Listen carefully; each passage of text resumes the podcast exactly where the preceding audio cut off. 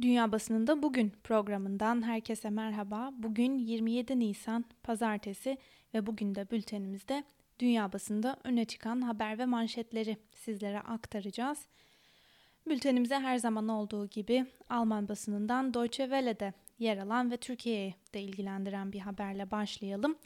Birleşmiş Milletler'den Türkiye'ye Libya eleştirisi başlıklı habere göre Birleşmiş Milletler Libya Destek Komisyonu silah ambargosunun ciddi şekilde ihlal edildiğine dikkat çekerek Kuzey Afrika ülkesinin son dönemde yeni silahlar için bir deney alanına dönüştüğü uyarısını yaptı.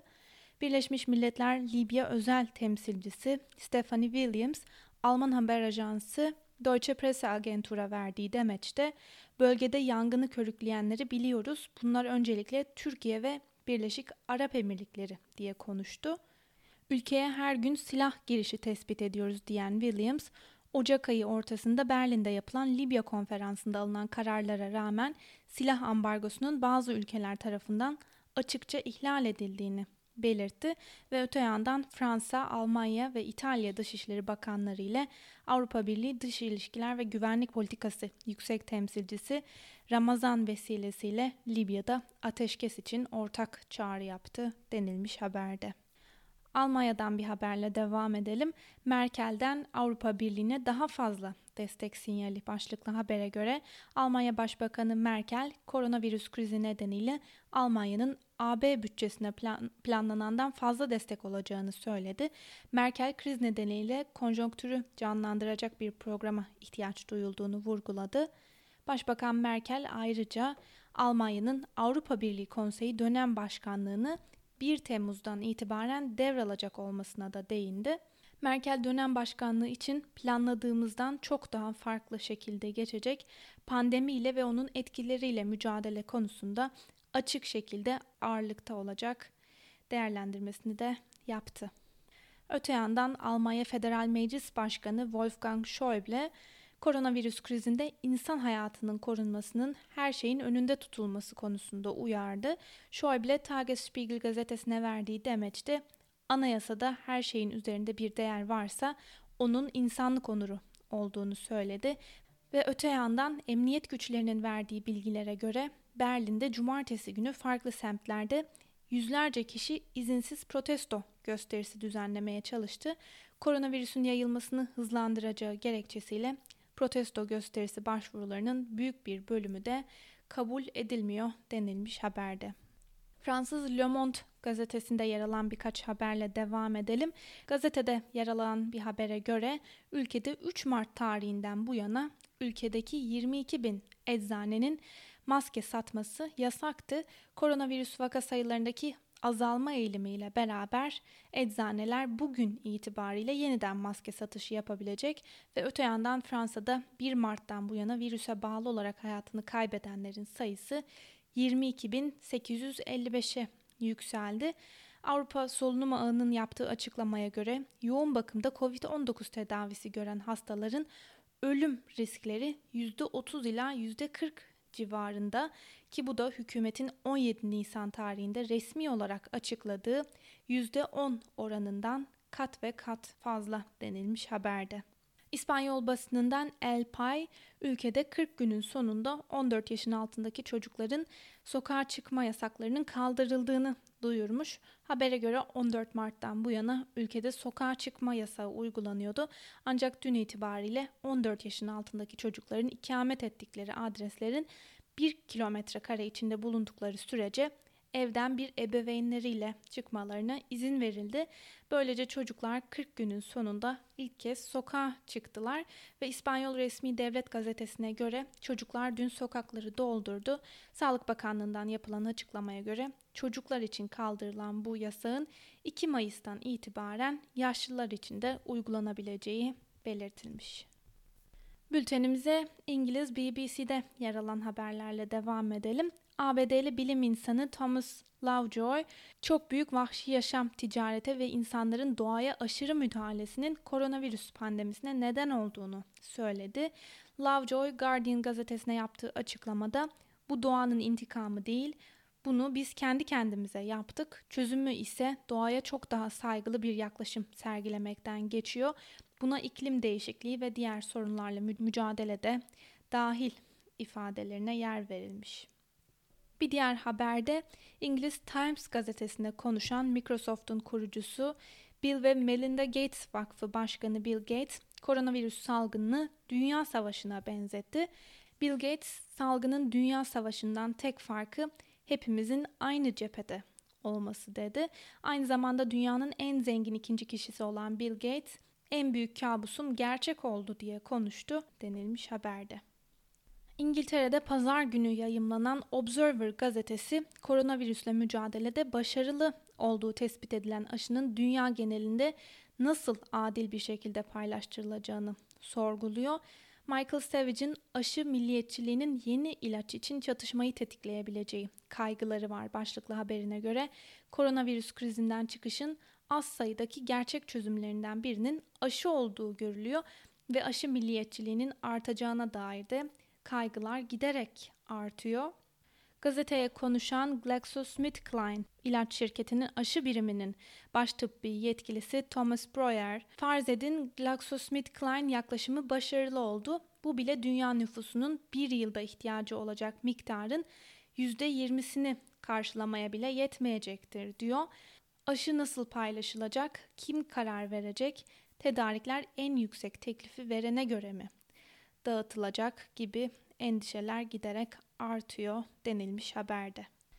Bültenimize İngiliz yayın kuruluşu Independent'la devam edelim.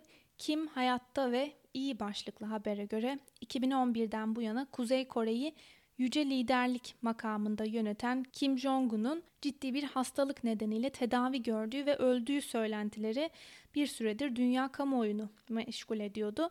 Hong Kong uydu televizyonu Kim'in öldüğünü duyurmuş ve bu haber ise herhangi bir yetkili tarafından doğrulanmamıştı. Güney Kore ölmüş olabileceği söylentileri çıkan Kuzey Kore liderinin hayatta ve sağlığının yerinde olduğunu bildirdi. Güney Kore üst düzey dış politika danışmanı Moon Chong-un CNN'e yaptığı açıklamada hükümeti, hükümetimizin pozisyonu sabit, Kim Jong-un hayatta ve iyi, 13 Nisan'dan bu yana Wonsan bölgesinde kalıyor. Şimdiye kadar herhangi bir şüpheli hareket tespit edilmedi ifadesini de kullandı denilmiş haberde. Alişer Delek'in Trump yalancı mı tüccar mı başlıklı yorumunun satır başlarında sizlere aktaralım. Artık devletler dönemi sona erdi, liderler dönemini yaşıyoruz. İki lider bir telefon görüşmesiyle çeşitli kararlar alıp devletlerine bunları uygulanabilir hale getirmeleri talimatları veriyor. Bu yönetim arzusunun en iyi vücut bulmuş hali hiç kuşkusuz Donald Trump. El Cezire virüsle mücadele döneminde Trump'ın ağzından düşürmediği ar- argümanları inceledi. 31 Ocak'ta önlem olarak Çin'den seyahatleri durdurduğunu duyurmuştu Trump. Ancak bu duyurudan sonra 500 binden fazla insanın Çin'den ABD'ye giriş yaptığı ortaya çıktı. Trump ayrıca testlerde ABD dünya lideri dedi. Ancak duyuruyu yaptığı tarihte ABD'nin Dünya Sağlık Örgütü'nde onaylanmış bir test kiti yoktu ve bazı eyaletler açık açık testlerin yetmediğini söylüyordu. Trump tam yetkinin kendisinde olduğunu söylemişti ama Amerikan yasaları eyalet sisteminde bunun mümkün olmadığını yazıyor. Hatta CNN Trump'ın basın açıklamalarını canlı vermemeyi bile tartıştı. Kanalın kıdemli medyadan sorumlu muhabiri Brian Stelter, Trump'ı canlı yayınlamayalım, aralardan yanlış bilgileri attıktan sonra kalanı yayınlayalım önerisiyle gelmişti. Yanlışlar atıldıktan sonra geriye bir şey kalmayacağından olsa gerek kanal bu öneriyi hayata geçirmedi. Geçen hafta düzenlenen basın toplantısında yine bir gazeteciyi azarladıktan sonra aldı sazı eline dezenfektanları vücuda enjekte edeceğimiz bir yol var mıdır? Belki de içimizde bir çeşit temizlik yapabiliriz demişti. Trump'ın bu açıklaması sırasında basın odasında kelimenin tam anlamıyla bir şok yaşandı. Basın bu şoku atlatamadı. İngiliz Daily Mail bunu evde denemeyin diye manşet attı. Alman Bild gazetesi Trump'tan tuhaf öneri dedi. CNN International internet sayfasında Trump'ın tehlikeli doktorculuk oynama takıntısı diye bir analiz yayınladı. Trump'ı iktidara taşıyan ve koşulsuz destek veren Fox News haberi görmemeyi tercih etti. Bugün Trump'ın gözünde pozisyonu gereği kendisinden kaynaklı olamayacak bir yanlışlık var. Anlaşılan bu bedeli Sağlık Bakanı ödeyecek. Bugün yarın görevden alınması bekleniyor. Trump bir tüccar ve ABD'yi de bir CEO gibi yönetmek istiyor. Sabah kalkıyor, bir karar alıyor ve bu kararında yürürlüğe girmesini istiyor demiş yazısında. Tabi sadece Trump değil birçok ülkenin lideri de koronavirüsle mücadelede özellikle de ekonomiyi önceledikleri için eleştiriliyorlar. Bunlardan biri de aslında Cumhurbaşkanı Recep Tayyip Erdoğan. Hatta İngiliz The Guardian dün çok ilgi çeken bir haber paylaştı. E, ve bu haberde ülkelerin liderlerinin virüsle mücadelelerini aslında analiz etti. Uzun bir haberdi ancak bu haberin Erdoğan'la ilgili kısmında özetle şu ifadelere yer verilmiş. Koronavirüsle mücadelede insan hayatı yerine ekonomiyi önceleyen Recep Tayyip Erdoğan tıpkı Trump gibi krizi siyasileştirmekle eleştiriliyor. Örneğin muhalefetin elindeki belediyelerin bağış kampanyalarını yasakladı. Erdoğan'ın salgından ziyade 2023 Cumhurbaşkanlığı seçimlerinde etkileyici bir performans sergileyen potansiyel rakibi İmamoğlu'ndan çok daha fazla korktuğu da söyleniyor bugünlerde. Bu haberin ardından Amerikan basınına da kısaca göz atalım. Voice of America, ABD Sağlık Bakanı Alex Azar'ın görevden alınacağına dair iddiasını gündemine taşımış ve habere göre Amerika'da yayın yapan Wall Street Journal ve Politico'ya göre Beyaz Saray Sağlık Bakanı Alex Azar'ı görevden almayı değerlendiriyor. Buna Azar'ın koronanın yayıldığı ilk günlerde yanlış kararlar alması gerekçe gösteriliyor.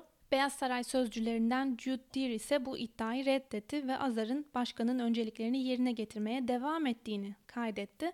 Wall Street Journal tartışmaya yakın 6 isme dayandırdığı haberinde Azar'la ilgili hayal kırıklığının arttığını ancak yönetimin korona ile mücadele sırasında büyük değişiklikler yapma konusunda isteksiz olduğunu da belirtti ve öte yandan bir diğer habere göre ise Beyaz Saray Ekonomi Danışmanı Kevin Hassett ülkede işsizlik oranının Nisan ayında %16 ya da daha fazla olacağını söyledi. Partiler üstü Kongre Bütçe Ofisi işler istendiği gibi gitse bile gelecek yıl için işsizlik oranının %10 olmasını tahmin ediyor denilmiş haberde. ABD Sağlık Bakanı Alex Azar'ın görevden alınacağı konusunu gündemine taşıyan Washington Post gazetesi aynı zamanda Trump'ın konuya ilişkin son açıklamasını da gündemine taşımış. Habere göre Trump bu konuda çıkan haberlerin ve iddiaların gerçeği yansıtmadığını ve bunların yalan haber olduğunu söylemiş. New York Times Amerika'da havalar ısınıyor, sosyal mesafeyi koruyabilecek miyiz?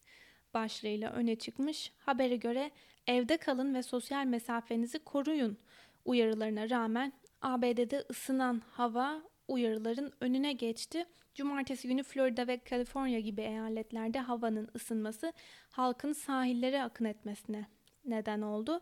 Florida'da bir ilçe sahillere giriş kısıtlamalarını kademeli olarak azalttı. Kaliforniya'da ise sıcak hava dalgası yüzünden sahiller evde kalma uyarılarına rağmen doldu denilmiş haberde. Bültenimizin sonuna doğru yaklaşırken Hindistan basınından India Times'ta yer alan bir habere de kısaca göz atalım. Gazete Hindistan Devlet Başkanı Narendra Modi'nin sözlerini gündemine taşımış. Modi'nin bu sabah saatlerinde yaptığı bir açıklamaya yer verilmiş. Bakanlarıyla koronavirüs konusunda görüşme yapmaya devam eden Modi, ülkede uygulanan karantina önlemlerine ve diğer kurallara uyulduğunu ve bunun ölümcül virüsle mücadelede çok etkili olduğunu belirtmiş. Öte yandan ülkede tespit edilen vaka sayısının da 27 bine yükseldiği ve 700 kişinin de hayatını kaybettiği belirtilmiş. Ve son olarak Rus basınında yer alan birkaç haberi de sizlere aktaralım. Sputnik'te yer alan bir habere göre Rusya bir televizyonda yayınlanan Moskova Kremlin Putin programına konuk olan Kremlin sözcüsü Dimitri Peskov Rusya'nın petrol fiyatlarının düşük seyredeceği dönem için güvenlik rezervi olduğunu fakat bu rezervlerin dikkatlice ve popülizm yapılmadan kullanılması gerektiğini ifade etti. Aynı zamanda rezervler kullanılırken son derece dikkatli olunması gerektiğini vurgulayan Peskov bu nedenle haydi her şeyi anında dağıtalım, ekonomiyi paraya boğalım şeklinde popülist düşüncelere kapılmaması gerektiğinin de altını çizdi. Son olarak Moscow Times ise dün ülkede 6000'e yakın vakanın tespit edildiğini ve bu ani yükselişle beraber ülkedeki toplam vaka sayısının 80.949'a yükseldiğini duyurmuş ve öte yandan ülkede 747 kişinin de koronavirüse bağlı olarak hayatını kaybettiği belirtilmiş. Sevgili Özgürüz Radyo dinleyicileri, bu haberle birlikte bugünkü programımızın da sonuna geldik. Yarın aynı saatte görüşmek dileğiyle. Şimdilik hoşçakalın.